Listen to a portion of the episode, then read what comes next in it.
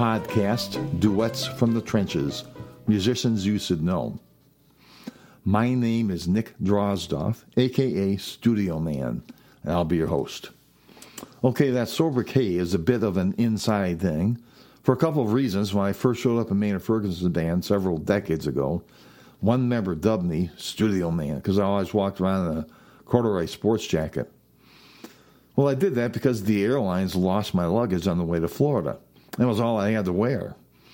In any case, that nickname stuck with me for my short tenure on that band. I thought it'd be kind of fun to self reattach that title here for reasons that might become apparent if you follow this podcast around later on. The premise of the show is as follows Yes, there are many famous studio musicians from the coasts who are reasonably high profile. However, there are legions of brilliant musicians from outside of those rarefied environments who are just as good but don't get the recognition they so richly deserve. This is my attempt in my own little way to mitigate that situation. By virtue of the subtitle, these are musicians who should be household names, but for one reason or another might not be. There is a secondary function to this show that is to inspire newer musicians with some wisdom to hopefully develop their own careers and lives around the notion that la vie boheme is not a must do, so to speak. You can be a musician and still lead a normal life with family, home, and love. The starving artist model is not the only way to go. Before we get started, I need to take care of some business here. First, as a professional trumpeter, I am an endorsing artist. I play wedge mouthpieces, designed and manufactured by Dave Harrison of British Columbia. I also play Getzen trumpets, manufactured in Elkhorn, Wisconsin. And I couldn't be happier with that combination. Next, I am operating an independent online music business. To find out more, just visit my website, www.nickdrozdoff.com. That's www.nickdrozdoff.com. Finally, I or we, am or are, if you will, are looking for sponsors. Initially, I've opened a merch page to sell products to raise funds primarily for the Variable D Postulate Ensemble. This is an independent performance group of my own creation. Just visit the website to learn more. Sponsorship also supports my work with this podcast. None of the funds from sponsorship support goes into my pocket. As a retired school teacher, I have a modest pension, and I can survive with that. The sponsorship funds go directly into supporting online video performances of the VDPE. I pay the musicians, and that's currently coming out of my pocket. My pension can only go so far, so I am reaching out by way of self managed crowdfunding to support this endeavor. In my humble opinion, we're in an era of cultural crisis. Pop music is, by and large, driven by two bottom lines how much money can it make in a short period of time, and how easy is it to sell to the least common denominator in the artistic quality of the music. Okay, I most definitely do not believe that all pop music is bad. Certainly, some is really quite good. However, true art music, music made to produce sheer beauty by decorating some time with some amazing sounds, has fallen on hard times. I think it's important to support indie bands, local musicians, wherever your locality might be, and out of the box thinking with online music. This is what I am trying to do. If you want to support art music in cyberspace, please consider supporting our, my effort. I'm switching back and forth between uh, plural and singular pronouns because, in the end, this is not going to be a solo effort on my part. I will be engaging the support of some amazing people. So, if you own a music store and want to get a plug in on a show, or if you're an independent instrument manufacturer, or if you own any type of business, within reason, of course, and are interested in both supporting this effort and getting a little bit of exposure, I hope you'll give us me a chance. Okay, that's it for today's promo. Now on to my first show. My first guest is a brilliant commercial lead uh, trumpeter, Dave Frolickstein. He's recorded many radio and TV jingles, albums and played many Broadway shows as part of the Shubert Theater Pit Orchestra. He's performed with Diana Ross as lead trumpet and performed with such artists as Tony Bennett, Ella Fitzgerald, Benny Goodman, Doc Severinsen, Frank Sinatra, Frankie Valli, to name only a few. Dave received his bachelor's and master's degrees in music from Northern Illinois University. On a more personal level, I got to know Dave when I first surfaced in the Chicago area and began subbing on the legendary Jazz Consortium Big Band at Dirty Nellie's Irish Pub in Palatine, Illinois. Both Nellie's and the JC Big B have been fixtures in the Chicago area for decades. Getting even more personal, Dave was a trumpeter at my wedding. And I had the honor of being the trumpeter at his wedding, both some 39 years ago. Okay, in case you didn't do the math on all of this, Dave and I are both baby boomers. This should help give some perspective on the discussion that ensues here. Before we get to the interview, let's hear Dave playing live at a couple of recent concerts with local big bands. Here he is playing Bridge Over Troubled Waters and I Can't Get Started.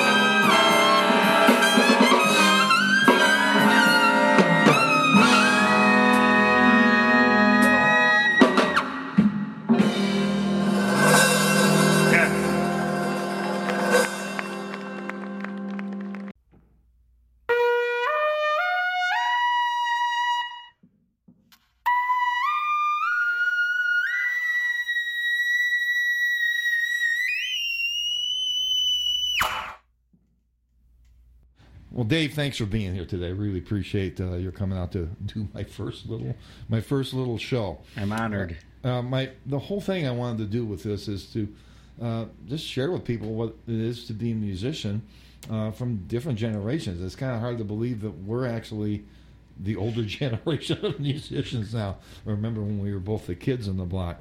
Uh, so um, it came into my head to do this, and i am just so thrilled that you could be the first guy to kind of break the ice with all of this. So. Um, one of the, I have a list of questions I'm going through I'm, uh, for those in the, in the audience who are uh, uh, wondering what this is all about, and I'm going to go through this and talk to Dave about what it's been like to be a professional musician all, all, over all the years that we've been uh, working around Chicago together. So, when did you decide to make music your life's work, and how'd you know it was something you wanted to do? Well, I would say in high school, um, that's when I probably started to think that would be a great way to make a living.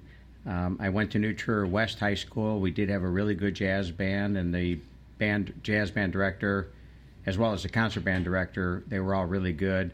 We had a really good jazz band, so I started to get very interested in it at that time. I listened to a lot more music starting around sophomore years when I really started to focus on the different type of music that was out there. But um, jazz was definitely what I was most interested in. Um, at that point, I probably already had figured out that I would love to be on the Tonight Show band. With that was absolutely my dream. So yeah, um, I think for a lot of us it was. yeah, no, there was no question. Especially if you were a um, trumpet player. Yeah, Doc Severinsen was my absolute favorite all-around trumpet player. Um, absolutely by He's far. Still amazing. Still yeah. amazing. So he was my most influential trumpet player that was a you know top professional, and then I was lucky enough to have really good teachers pretty much from the the beginning of when I started playing. I started in fourth grade, age nine, and um, really just did it because I was interested in um, Civil War actually at the time. Really? So I um, wanted to play bugle calls, and um, that's that's okay. literally the reason I picked the trumpet no no other reason behind it. And the Tijuana Brass was kind of an important yeah, uh, influence around that time. So it just seemed to be um, a, a, good start to music. And um, then I just continued with it. I didn't practice basically ever, I hate to say it, which really was very nearsighted of me. I came home and played baseball every day after school or football or hockey or whatever the sport of the day was. and um, just played. I didn't really woodshed a lot. Um, about maybe freshman year in high school, I started lessons then with Bert Tobias. Oh yeah, and that was um, that was a great um, help to me because he was such a wonderful human, much less trumpet player and yeah. just person in general, and um, very influential in a lot of ways great teacher, and um, he handled my personality at the time quite well. I was even more immature back then than I am now. Hard to believe, I know. Growing up isn't what it's cracked up. exactly. I'd rather stay young. so, Bert was great, and um, he just really gave us a lot of good direction. There wasn't um, a lot of polished classical trumpet playing as much as how to become a trumpet player and maybe learn how to make a living at it because there was clearly hmm. less opportunity than to be, you know, the the Adolf Herseth of the symphony or to do that type of stuff. And that wasn't my interest. I really was very focused on being in the Tonight Show band really? or something like that. Or studio player. No question. A studio player, yeah, absolutely. Yeah. A commercial musician so yeah. that I could, in essence, work during the days and basically be home at night like a regular human or go out and play somewhere at night. That Very was what cool. I wanted to do. No question about it. I, I, my head was in the same place. Very interesting. Yeah. Very interesting. How did you start working? You know, how did your career actually begin? so begin? I was at NIU. I went to Northern Illinois. Ron Modell and Ron Friedman actually became very influential about that time. And so Ron Friedman and Ron Modell did uh, Ron recruited. Friedman go to Northern? Ron was a grad assistant at that time, okay. but my junior year, my sophomore year, rather going into junior year in high school, um, Ron Modell and um, Ron Friedman came to New Trier West and played um, their. They had a brass quintet, mm-hmm. and um, they then did stuff with the jazz band at that time, um, at high school jazz band at New Trier West. And um, so at that point, they kind of stayed focused on me and recruited uh, me and actually Brad Bohm, who was at the time also went, we went to school together. So Brad was one year ahead of me. And the the funny story there is that um, I would walk past his house from like fourth, fifth, and sixth grade, especially every day coming home from elementary school. And he lived very close to the elementary school, and he was already upstairs in his room practicing. he took lessons from a guy named Norm Bakehouse, who I never really knew, but he was a really great trumpet player and great teacher. And Brad was extremely serious about trumpet at that time and extremely good. and I, like I said earlier, was going home and playing sports every day after school and messing around with my friends. And the last thing I was doing was practicing the Ah, trumpet. balanced lifestyle. That's Yeah. yeah. So um, Brad and I both went to the um, Northern Illinois summer band camp, which was jazz band and concert band. So I was going into my junior year in high school, and Brad was going into his senior year. And um, so we were both in the programs there, and um, Brad and I played in the concert band together. Fred Fennell was the uh, Oh my. um, director, conductor, and um, then they had the jazz band, and uh, Ron Fried, or Ron Modell um, did the jazz band. So that was a great experience, and that's where I met Brian O'Flaherty. He was Oh, in boy. Geneva, Illinois, and one year behind me.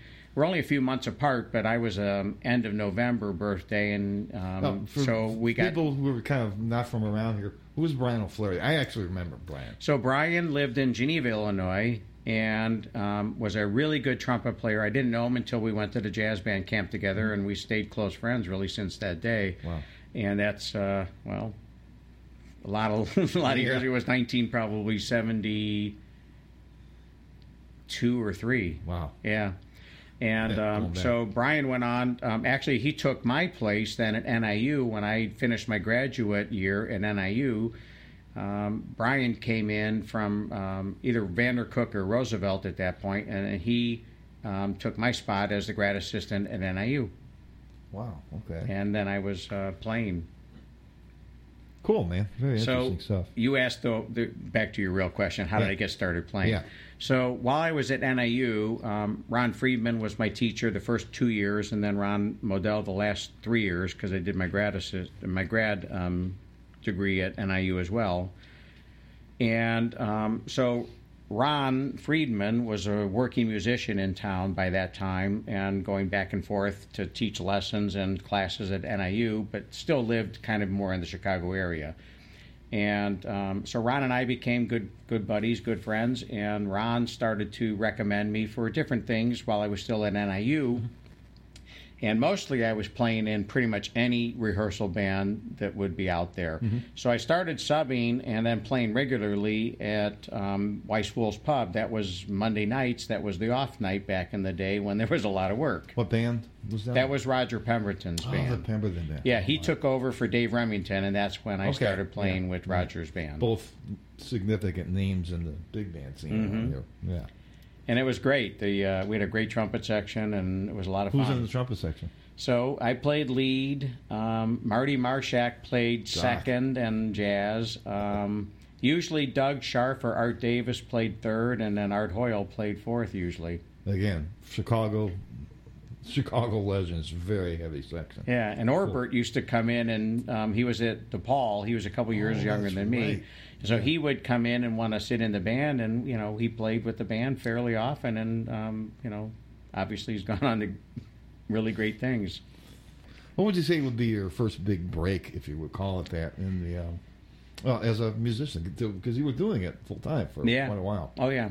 So I was still at NIU and um, playing fairly often then by that time because once you started playing around town, if you were able to play stuff, people would, you know, want to have you around more.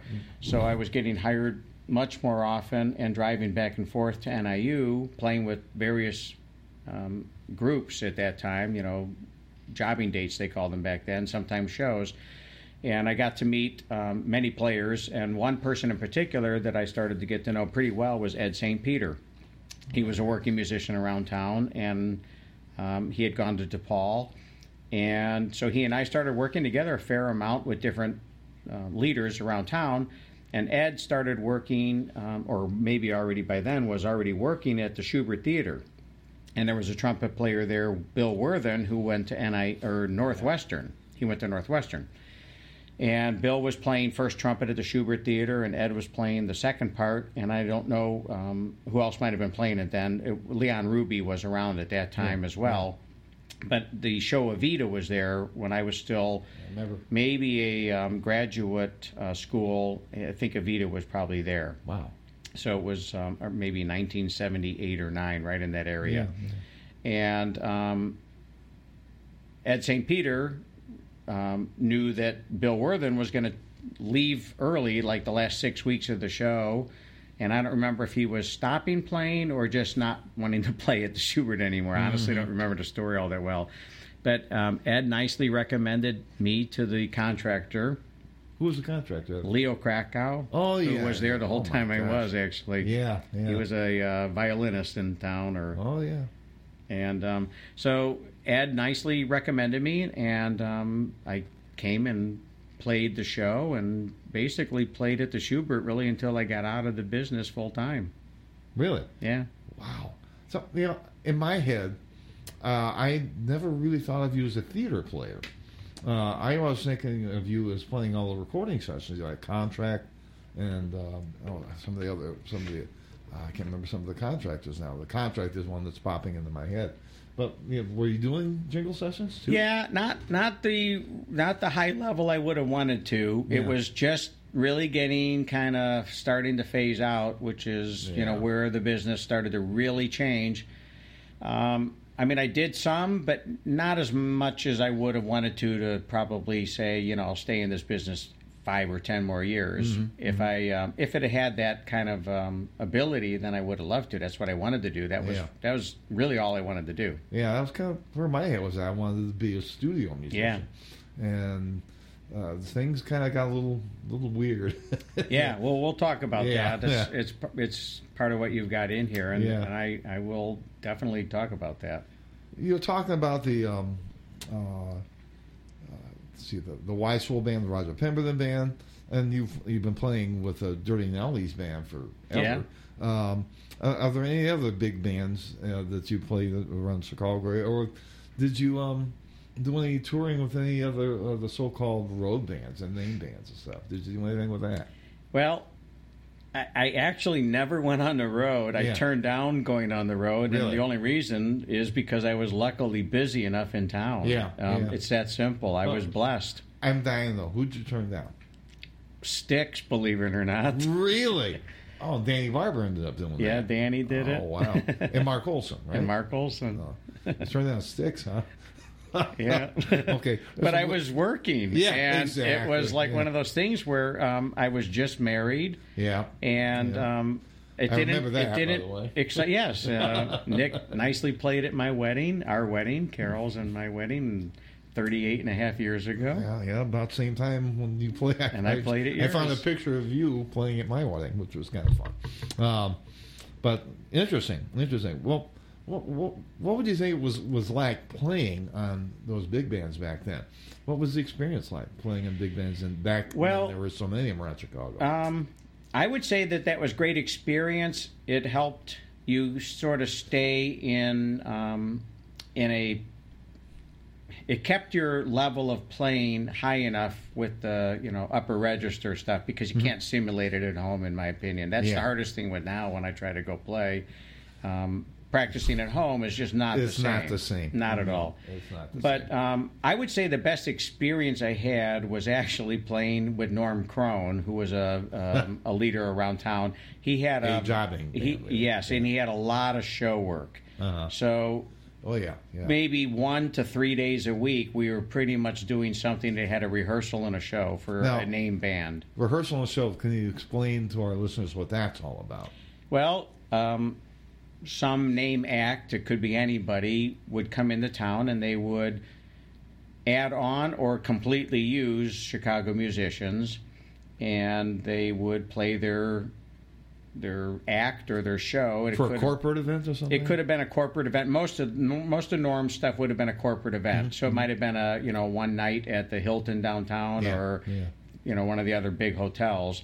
And we would go in probably around two o'clock that day, do a up to three hour rehearsal, and then from five o'clock till eight o'clock showtime, we would go eat dinner and not, you know, not have to be there. It's interesting you talk about rehearsal in a show in this context. Uh, school musicians, uh, particularly in high school, maybe to a lesser extent in college, but definitely in high school, rehearse the same music over and over again every day for week and week in, week out. When you get into the professional scene, you don't have that. You got what two, or three hour rehearsal, and you got to have it down, ready for the show at night. Uh, Do you ever feel like there was a little pressure there, or do you feel like that's something that Well, it it was expected, and that was what I had geared for all along was Yeah. to be able to just have something put in front of me and hopefully be able to Just- play it within it. reason. Nobody Yeah. would expect you to play something that was extremely difficult without some kind of a rehearsal Mm-hmm. Right. or looking at it. And they would rarely throw something like that at you with an expectation of perfection. But you know, once you started playing it, it was expected to be pretty much as it should have been at the performance. This kind of goes right into the next question I had in mind.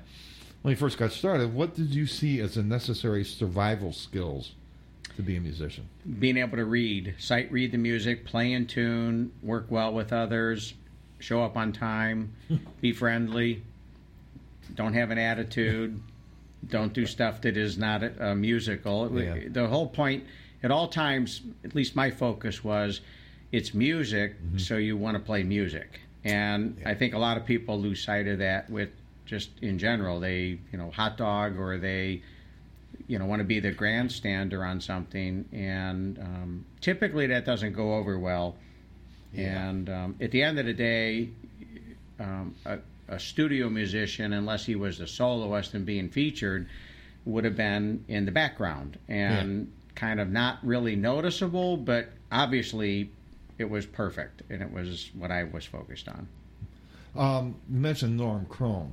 Uh, I worked a few times for Norm. I remember Norm being like so many of those uh, seasoned uh, old timer uh, jobbing musicians. He seemed like he knew every tune ever. Um, can you comment a little bit about knowing that, tunes? That was absolutely something. Um, so John Mose, a trombone player in town, he Yeah. and I um, were actually roommates before I got married. And John and I um, played on Norm's band pretty regularly, and we were by far the young guys on the band.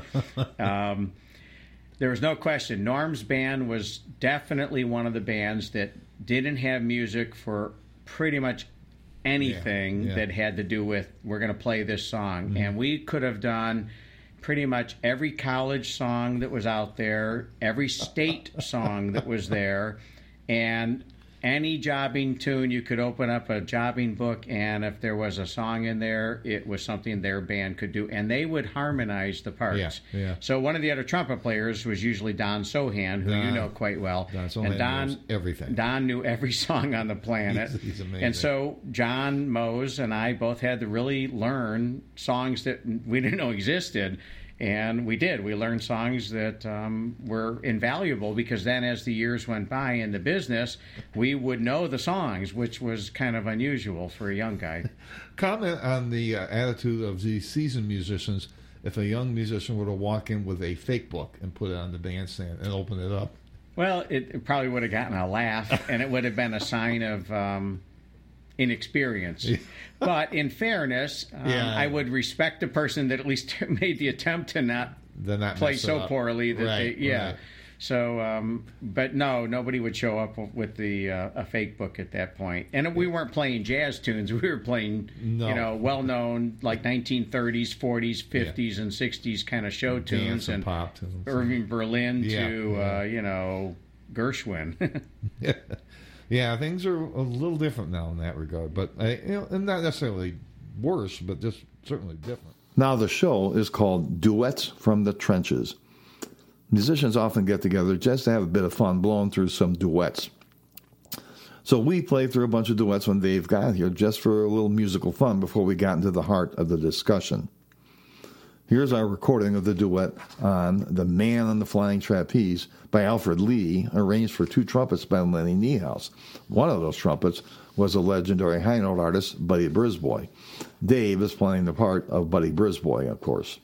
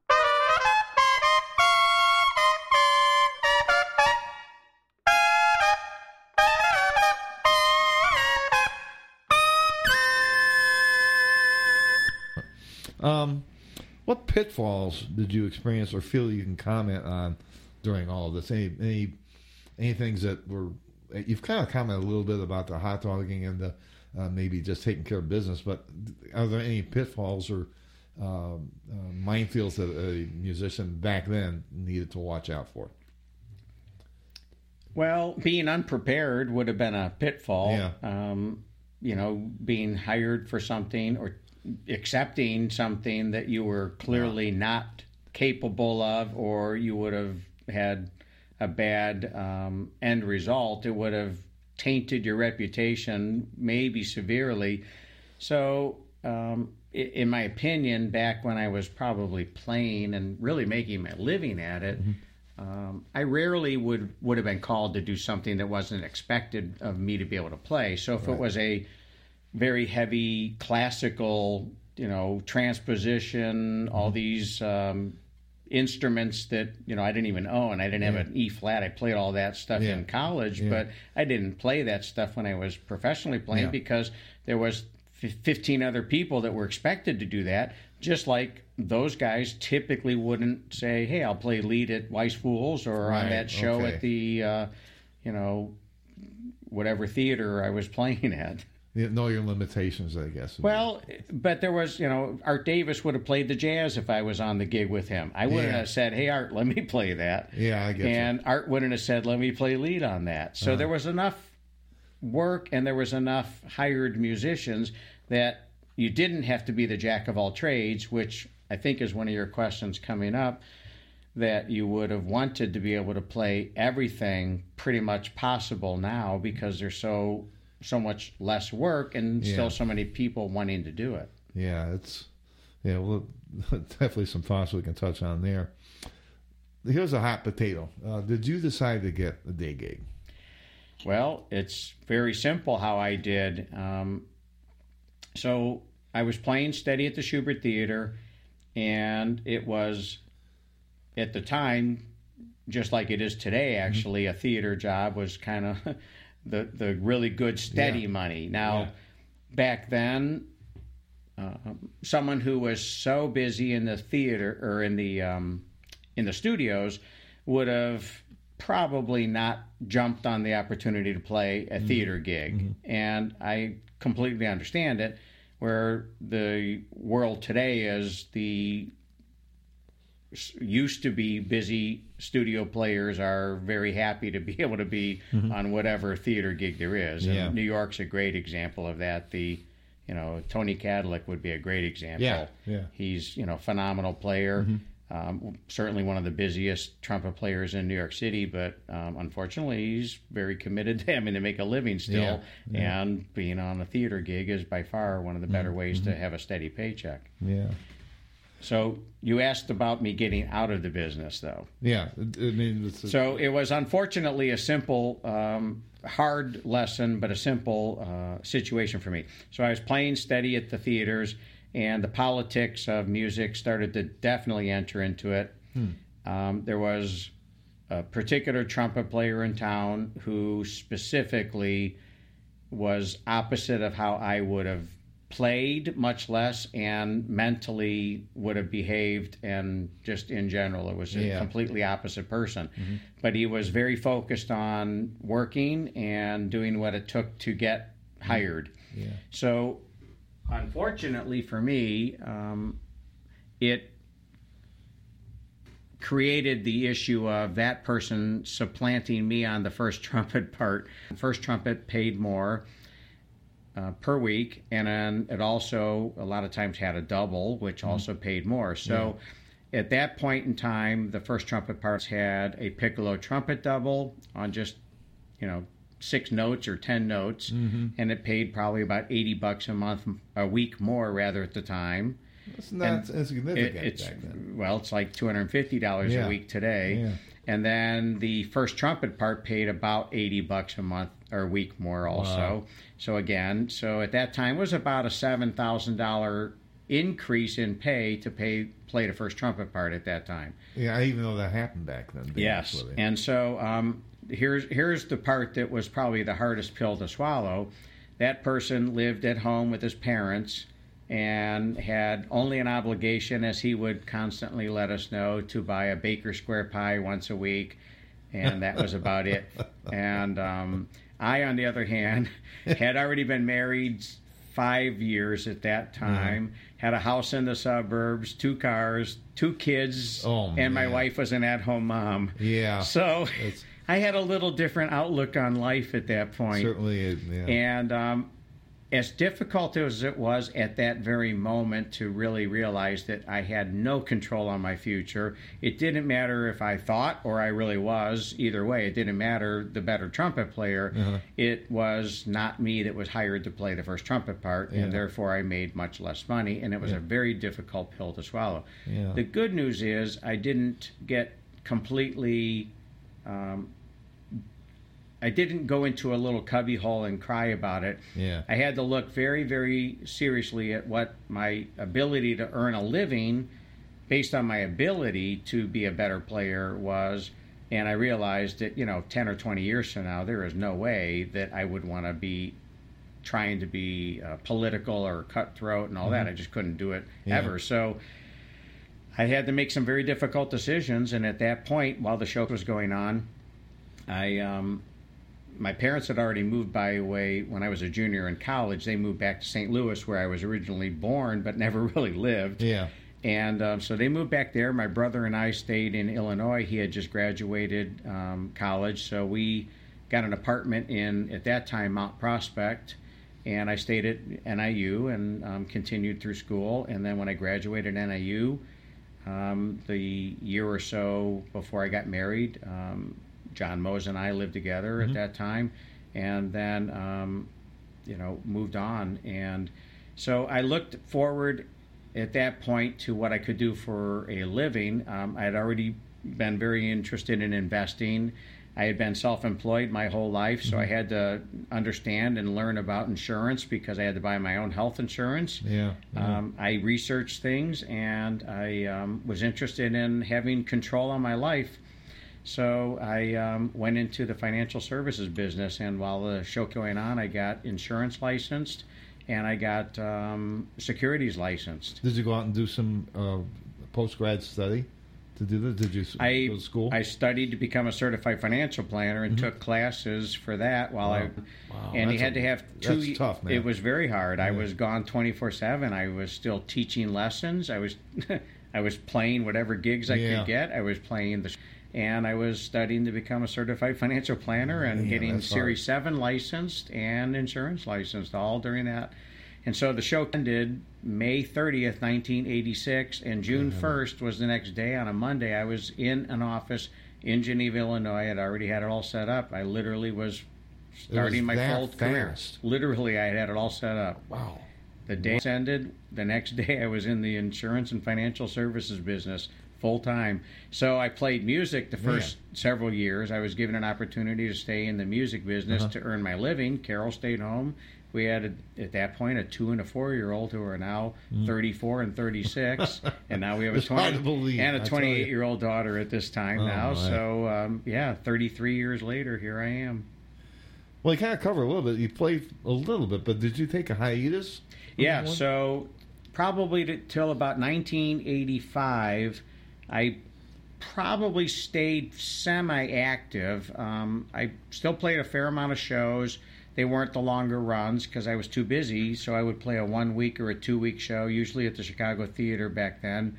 Kenny Soderblom had um, the contract then, and it would have a lot of different shows come in, and they would be for about a week at a time here and there, and it was some really great acts. It was a great, um, great ability to still play, and um, yeah, so I still played a fair amount, and um, didn't So you- didn't play you, then. You never that. really stopped. I did stop. I stopped playing for about almost well. We've been playing at Dirty Nelly's about eight years now, and that's Uh-huh. when I started playing again. Really? Okay. I So I stopped didn't stick in my playing till about um, from about the year probably 1908 1998 or so is when I think I stopped playing. Yeah. Until about 2000, um, maybe close to 2008. So almost, well, 15 years about is how long I stopped playing as far as I remember. And then, um, yeah, I tried to get back into playing when a bunch of friends said you should start playing again, and I thought, why not? It came back huge. I got to tell you. Well, you're being kind. It was Not extremely frustrating because the first first six months um, I was very frustrated with it. Uh-huh. Um, I would say it was very similar to if you're um, if you could play really good golf. Let's say you shoot in the high 60s, low Mm-hmm. 70s, and now you come back after not playing for 15 years and you shoot, you know, 88, 92, 104. Or if you were a weightlifter and really could, Oh, you know, do a lot of good weightlifting, and then you just picked it up again and it's like, oh my God, I can't do any of this. Yeah. It was extremely frustrating, and it took it took about two years till I got to a point where I think, all right, I'm feeling a lot better about this. Well, in my humble opinion, I think you excelled beyond where I remember your Well, I, event. I will say that I feel like I play better now Yeah. than I did back then, but I'm practicing. There's a That- difference. that's an interesting thought. There's obviously some pressure and stress when you're playing to support your family. When the music uh, and your music work means whether or not your family eats that week, so to speak. Um, but that's not attached to your music anymore. Does that make a difference for you about how you feel about making music now? Uh, it's no longer um, how you put food on the table, but you're still a professional musician at heart. Does it affect? Uh, does it make it better for you as a musician to think of it that way now? It's a great question. So my quick answer would be I have a much more relaxed feeling about everything with music now Mhm. because it's not something I'm trying to make my living doing, but I always want to make it musical. Yeah, yeah. So uh, the pressure is different because I'm not making a living at it, but I truly want it to sound good at the end of the day. So it's about the art now. That- Absolutely. Okay, that's very cool. That's very cool.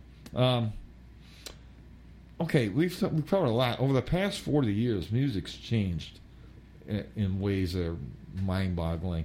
Um, uh, what would you describe as the necessary survival skills today? If you had to talk to a twenty-something Yeah. musician getting out of college, what would you want to tell him or her? Well, if I was that person today and I know what I know now, Uh-huh.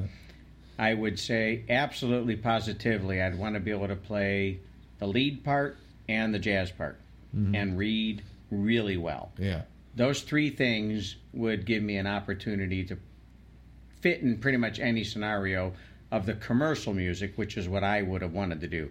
Um, I wouldn't want to be a classical trumpet player, frankly. Um, I enjoy it, but to me, um, something that I've realized over the years is being able to um, have an ability to play improvised music where you're not just interpreting what's on the page, but creating something is very um, enlightening and very liberating, which is something I never took seriously enough back in the day. And I really wish I had because I love playing jazz. I'm just not good at it, but I really like it and I want to get a lot better at it. That's something I really enjoy. that's interesting. That there's uh, the learning never stops. Exactly right. And I think that's what makes it so fun. Yeah. I mean, that's, that's Sometimes you learn what you don't want to do when you hear someone. Many Yeah. times you hear what you wish you could do. so you got to got to have an open mind. yeah, exactly, exactly. Um, consider music and art. This day and age, wildly changing landscape in the music business.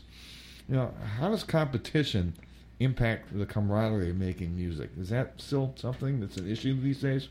Well, competition I would look at differently than the music of what we're trying to do. So there's kind of a two separate answers.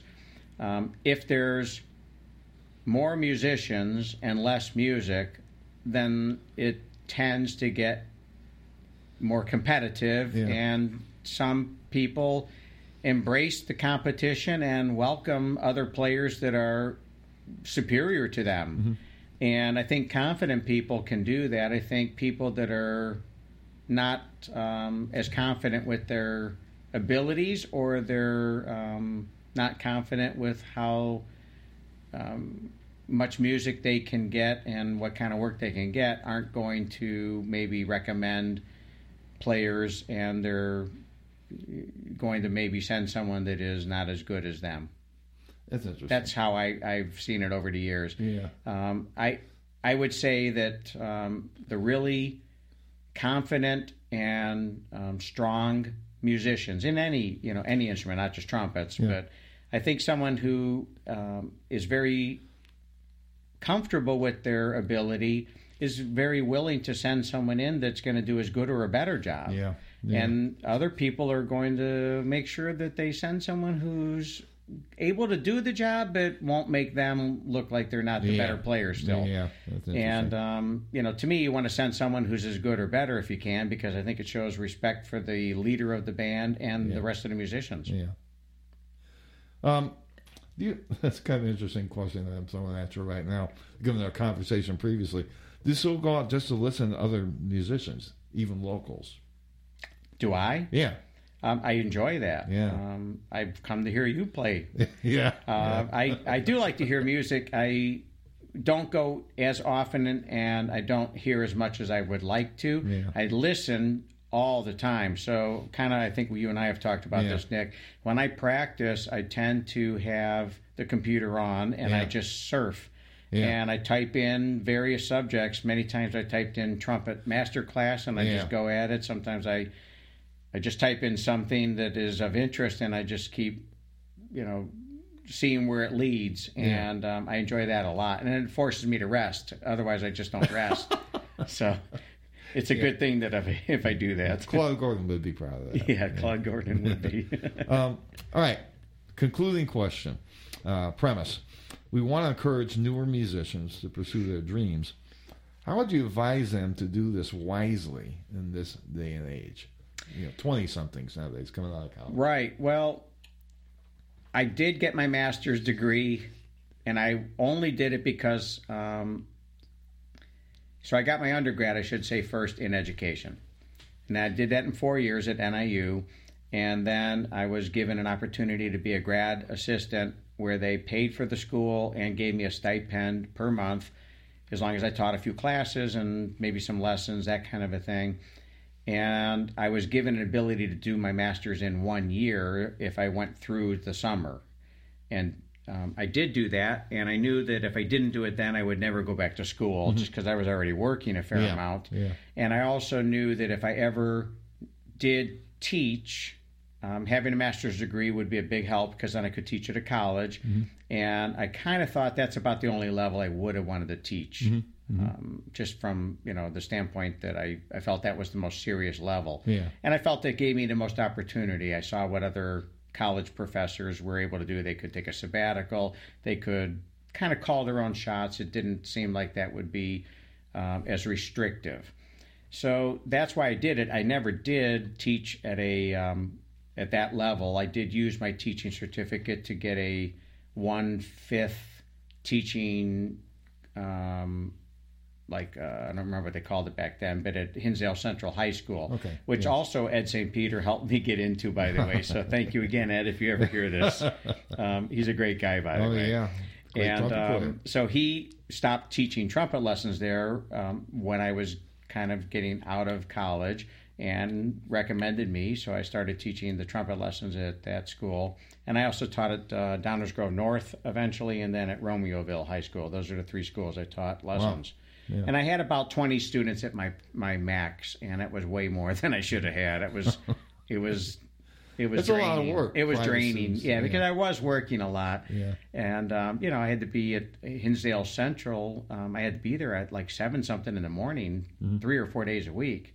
So I did not hang out with all the guys after gigs every night, and I got a lot. Of, I got razzed a lot for that. But I'm still happily married 38 and a half You years later, so, you- I think it worked came out. ahead. You came out ahead. Yeah, yeah. But I would recommend, if anything, um, unless you're so gifted and you can do a solo career, Yeah. which would be incredibly great. And if you can make your living just playing your trumpet or a musical Yeah, instrument at all, uh, I think it'd be great. I would not have um, stopped any of my kids from pursuing a musical career. Mm-hmm. Um, all three of them have gone into something that they've been passionate about, which is really very important to Carol and me. Yeah, yeah. And um, I would say if you're going to want to play and have, I guess, a real income, probably you'd have to be a teacher if you want to stay in music or have a day day job and Yeah. hopefully um, play it, you know, as much as you can. Yeah. Yeah. I don't know a better way right now, and and I know you know some of the finest players that were out there back in the day, and if they stayed with music and didn't get a, another job um, to su- support themselves and build a career, it, it, I would say it would it's a very difficult life, and it's not something that I was prepared to have, and I focused differently. Yeah. And I'm glad I did, unfortunately, to say it. But um, if I hadn't, I think things would have been a lot different. I don't Yeah. think I would have had some of the experiences that I've been able to have. Yeah. I think my kids would have had a different upbringing. I think it would have been a much more difficult life, Yeah. Yeah. more stressful. I to agree. I kind of felt myself going down the same road in a lot of ways. Yeah. But uh, man, Dave, I can't tell you how grateful I am to be able to talk to you about this today. Um, Well, I'm thrilled you had me at all, much less be your first guest. I'm well, honored. Thank you. No, this is. Uh, we go this- way back. Oh, definitely, definitely way back. Tell, tell everybody a little about when you and I first worked together back in the day. Oh, you came on the scene, and um, I, I showed up at. I think we first met at Dirty Nellies, I believe. probably, And yeah. um, uh, I believe I was one of the kind of crazy, obnoxious players. I remember getting a beer poured over my head one night. Not were from you, me. Were you there for I that? don't remember. That's you've told me about it. Yeah, yeah. I um, was doing some. I'm sure I was doing something stupid um, because I was so eager and so unschooled, um, uh, and that. Um, uh, so I just, just uh, th- th- it was an interesting experience getting kind of laid out periodically. I, I kind of learned uh, by hard knocks, but um, I was always so impressed with your playing, you know, lead trumpet with that band. And I, I mean, I was just always thrilled to get a chance to sub, even you know, on any chair in there, just to get to be able to say, "Hey, I'm working with these guys." And um, uh, it uh, just bumping into you on shows. I've been Benny Rosengard, Ben Ro- Van Arden. Um, we used to bu- uh, do some Bears shows band together. you would play Bear- sometime. That Bears band. Yeah, Um, I never went up to a Green Bay, but I know you. Oh, you all I did. I did a bunch of those shows up in Green Bay. Um, that's kind of a long commute. I commute up there a lot now, but um, Mm-hmm. uh, back then it was uh, uh, with, what was it? The Carlton Dinner Theater. Carlton. Yeah, Yeah, yeah. I would do the Playboy Club with him Yeah, sometimes Yeah, up in Lake Geneva. Yeah, and I did a few gigs with Norm Crone. Mm-hmm. Um, although I worked for Joe Vito, Yeah, Joe. probably more than worked a lot with him. Uh, Yeah. But um, yeah, But there was a uh, lot of work back then. There, there was a lot. Pretty much all the hotels had something either with conventions that at that point you had live musicians. Yeah. And there were shows at a lot of the hotels. They had theaters, so the Blue Max was at the Hyatt Regency O'Hare. Yeah, yeah. That was a busy place Yeah, to I play. played there. a lot- and bit. then um, the theaters in the city, and then there was a lot of um, kind of the Mill Run. yeah, Mill Run. I worked there a lot. Yeah. That was a great experience. Oh yeah, yeah. Um, it was interesting. I, I I remember going in my car after gigs late at night and running into musicians Mm-hmm. on the street, or going up to to a place called uh, did you ever go Miller's. Miller's, an, or Mel Markins up north on the north side. Um, uh, you know, you you bump into musicians Well, at all these places. Let's talk about Schilke's for a second. Go ahead. Yeah. That was a big hangout, 529 South Wabash. oh, that's right. So all the musicians that were trumpet players, Trumpet rather, player. all the trumpet, Trumpet players, geeks. Yeah. between shows or other times, we would pretty much just go there and just try to absorb whatever we could. Yeah, and yeah. there were some incredibly great stories, which we don't want to necessarily go Probably into. not, yeah. But Renold Schilke was a character, and there would always be something Schlem, fun. Martin Um, Schlem. Scott Laskey was Oh, was yeah. full time down there, and uh, was a great influence on a lot of uh, Oh, a lot of trumpet players. players, oh, He um, he designed mouthpieces for pretty much couple. everybody. A couple right over Yeah, there. well, the one I play right now is just a copy of the one he made me. Really? Yeah, Yeah. the Harrelson mouthpiece I have now. Yeah, cool Scott. Yeah, he, I always enjoyed talking to Scott. Yeah. Uh, He always had good ideas and was very opinionated. Yeah. And it was an example of what you said earlier. You know, you, you could learn if you Yeah. Mm-hmm. wanted to, and sometimes it was like, well, that didn't work. But Yeah. more often than not, Yeah. Scott was really intuitive and could hear what you wanted to do by either you verbally saying or you want to play more like such and such.